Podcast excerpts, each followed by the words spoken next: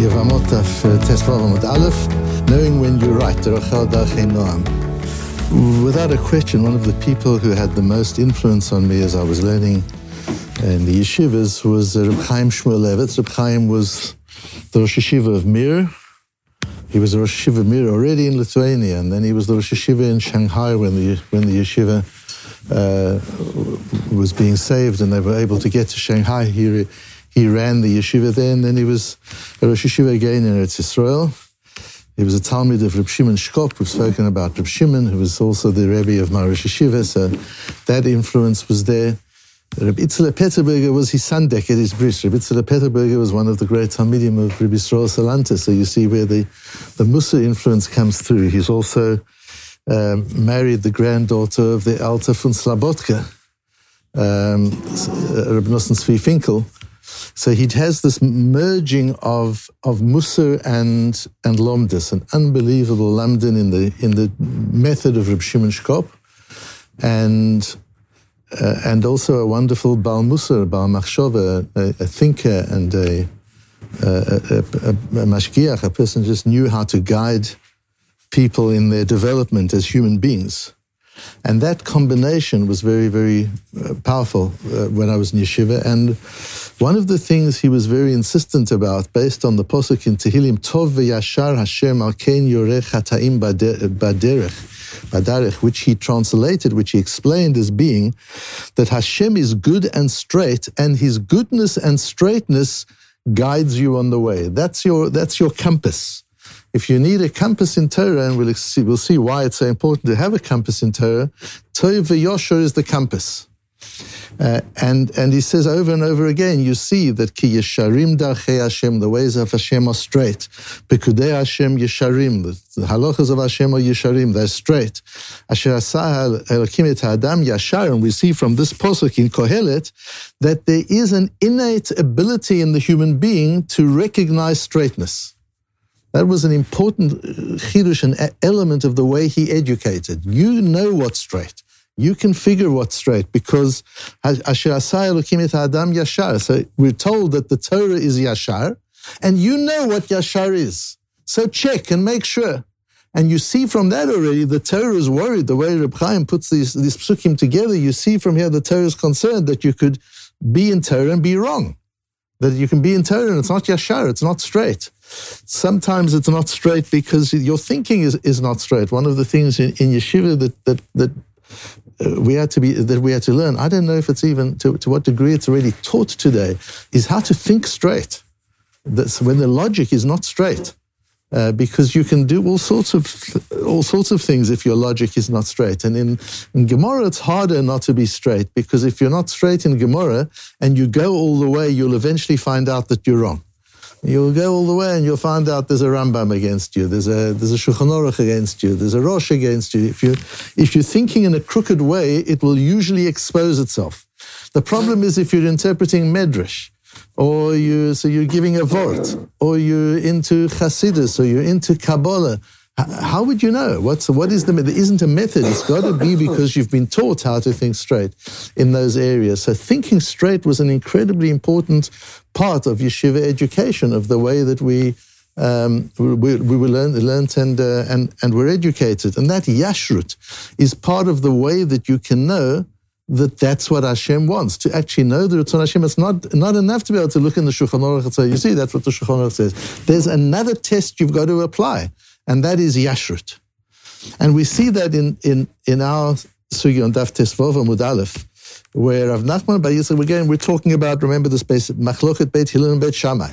So if a man dies and his wife is asura to the Yabam as an arayot, so let's say a man marries his niece and he dies without children. His niece is now a Yavama of his brother, but his brother is his wife's father. So that creates a problem. So therefore, Yibum doesn't apply. That everybody knows. The question is, he has another wife. Can the can his first wife's father, who is his brother, do Yibum with his second wife, to whom he's not related at all? And Beis Hillel says no, they're treated as a team, and if one's an Arayat and Isser Arayat, they're all forbidden. So no, no Yibum, no Chalitza, it doesn't apply in this case. Beis Shammai says th- that he could, and therefore Chalitza does apply. If this Tzara, if the second wife, who's not related to the, the brother of the, uh, of the deceased, um, she, she needs, if she's not going to do Yibum with the brother, she needs Chalitza. And the Gemara talks here, Rabbi Shimon Gamliel says, oh, well, how are we going to fix this? Because there's been a period of time already where Beit Hillel and Beit Shammai have had different views. And the Gemara wants to use this as proof that Beit Shammai used to actually uh, act accordingly.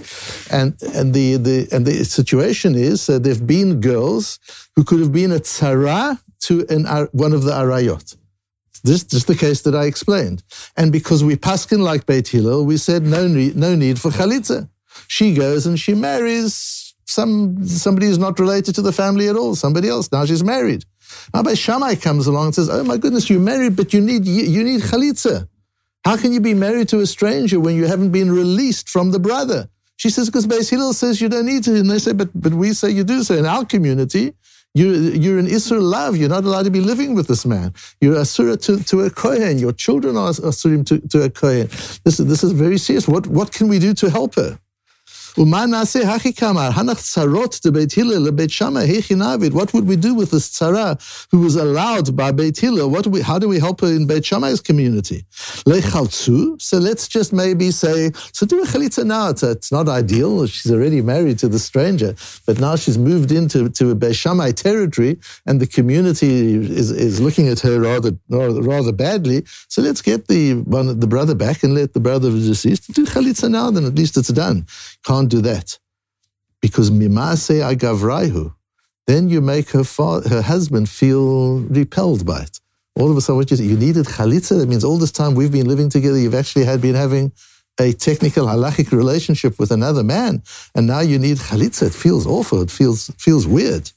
And says the Gemara, okay, so what? So the husband will be a bit uncomfortable, but at least we'll save the woman. You can't do something which is going to cause unpleasantness. That's not Torah. Says Reb Chaim Shmulevitz, that's one of your tests of Yashrut. If, if the, your halachic decision leads to unpleasantness, it's not Yashar. Now, that doesn't mean, because uh, if we took this to the extreme, then we would, uh, there are lots of things we wouldn't do. You could say Yibum itself is maybe not pleasant to everybody. Uh, there are lots of things that may not be pleasant. So the, the um, the Ritvo explains, because the Ikar halacha is like Hillel. You don't use this to make halachic decisions just, just so it, but when there are alternatives, you don't do what isn't pleasant. You do the more pleasant one. If it's a chumrah, me'ikar adin, it's okay, it's pleasant, and you want to be machmir in a way which is not derachel noam, we don't do that chumrah. So to, to be able to satisfy Beit Shammai, who, that we, who we don't paskin like, and do something which is going to make her husband feel disgusted, that you don't do. That's not Torah. So it's not, you, it's not that you don't do it because we don't want to offend the husband. You don't do it because that's not the Torah. That's not the din. That's not, that can't be the halacha. That's what's important. It's not that we don't do it so as not to make it unpleasant for the husband. We don't worry about that. Sometimes things have to be unpleasant. It's okay. We're big people. We can manage unpleasantness. But if the decision, the halachic decision, it, it, as an additional severity because the Ikar Adin is like Hillel. If that leads to something unpleasant, you know that's not the halacha. That, that's what's important. Uh, Rebbe Lopian used to be asked, you know, the, the minhag of, of some of the Hungarian Hasidim and others, it was that women not only covered their hair, but they shaved off their hair when they got married. Before they covered their head, they covered a bald head. And, and he was asked by his own daughters and others, isn't that, you know, that's even more of a chumrah. Maybe that's the right thing to be doing. And he used this to say, there are other ways to cover your head. Don't do something that's ugly. It can't be the halacha. That, that certainly in, in his tradition, understand that the Hungarians saw it differently. But in his tradition, that you, it can't be the halacha that, that you want to be machmir in a way that makes you repulsive. Why would you do such a thing? The um, as the Metzudas explains on the Posuk, It's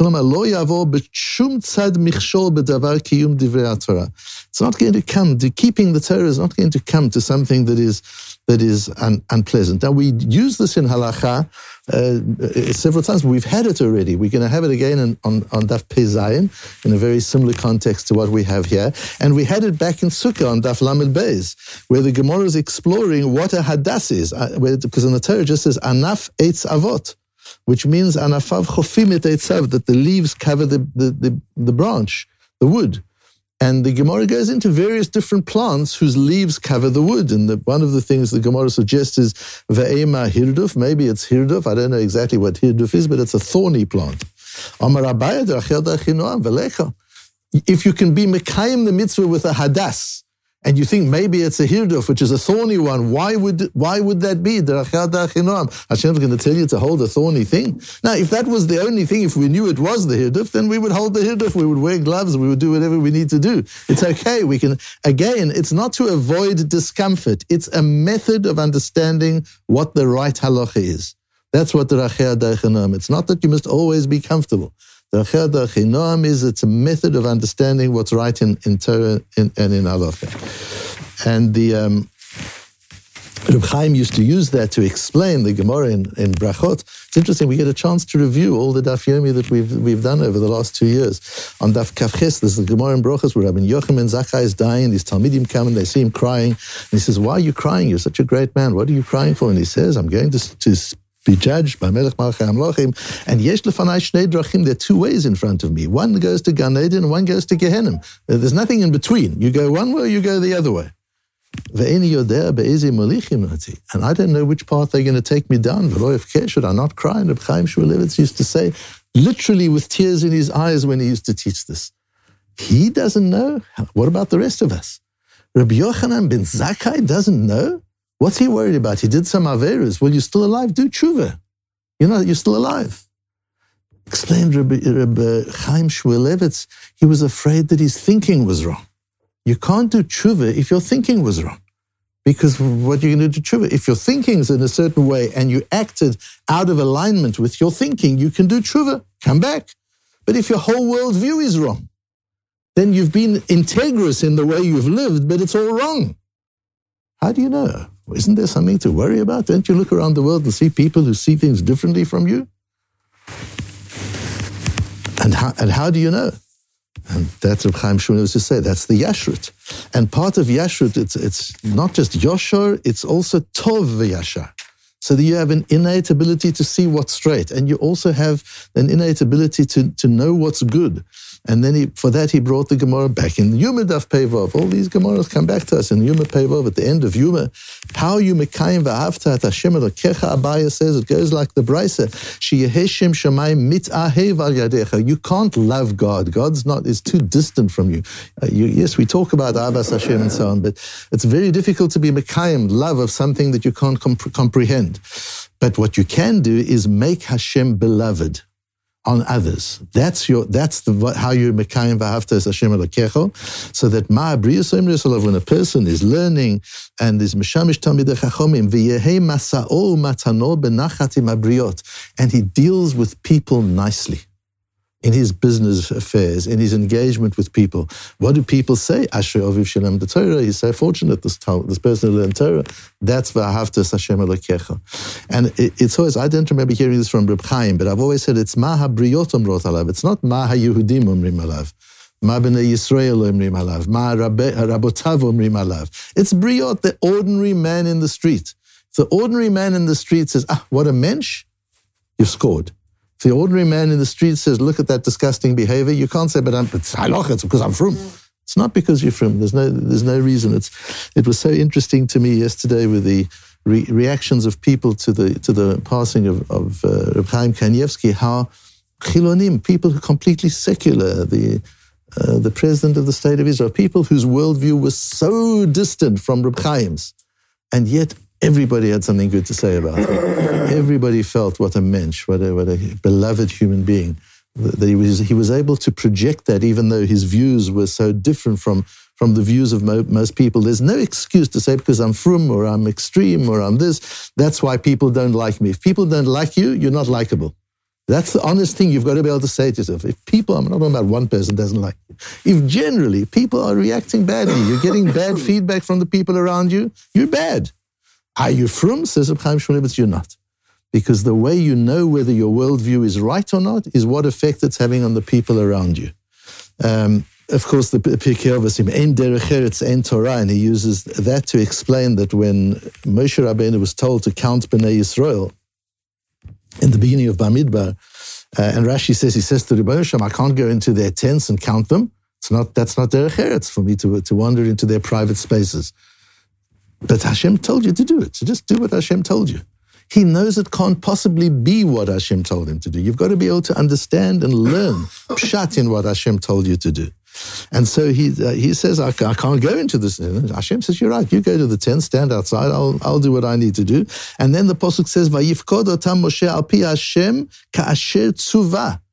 Hashem said, Go and count them. And he stood outside the tents, but that's called kasher tzuva, Reb Chaim explains. That's pshat in the tzivui. When Hashem says, uh, go and, Nakomit Nikmat B'nai Yisrael min Midyanim, go and, and avenge the, the, the vengeance of Bnei Israel from the Midianites, and Moshe sends Pinchas. Hashem didn't say send Pinchas, Hashem told him to do it. Why did he, why did he do it? Because you've got to learn pshat in the, in the halacha. If the halacha leads you to something which is shows ingratitude, he was saved by the Midianites, by Yitro, and now he's going to go and kill it. That can't be what Hashem means. It's so clear. You've got to use derech eretz, and you've got to use yashrut, and you've got to use tov, and you've got to use hakarata tov. These are all midot that you use to interpret pshat in the halachot, in the, in the, in the Torah itself. It's not that there are two worlds, there's musar and there's halacha. This is such a beautiful example. I told you how Reb Chaim Shmulevitz is a, such a synthesis of, uh, of, of the lomdus and the, and, and the Musa, and all the great Balei Musa were that. They were all great Lamdonim. They were all great Rosh Yeshivas. Uh, Rebbe Lopian only became a Mashgiach in his, in his old age, in his 70s. Before that, he was a Rosh Yeshiva. Um, and, and he used to teach Gemara. That was, they were all big Talmudists. You can't be a, a Mussarite without being a Talmudist. You can't be a Talmudist without being a Musarite as well. That's main Torah and Derech main Derech and Torah. Uh, you, you need both of them, but that's that synthesis, and you see in this whole approach of of Reb Chaim Shmulevitz based on this and other Gemaras that you use principles of human decency to understand pshat in, in the Torah, to understand what the Torah is, and to check your compass that, all, that the way you're interpreting the Torah and the way you're living the Torah is in fact one which is tov v'yashar. Not only is it right halachically, but it's tov v'yashar, which tells you that you're on the right track.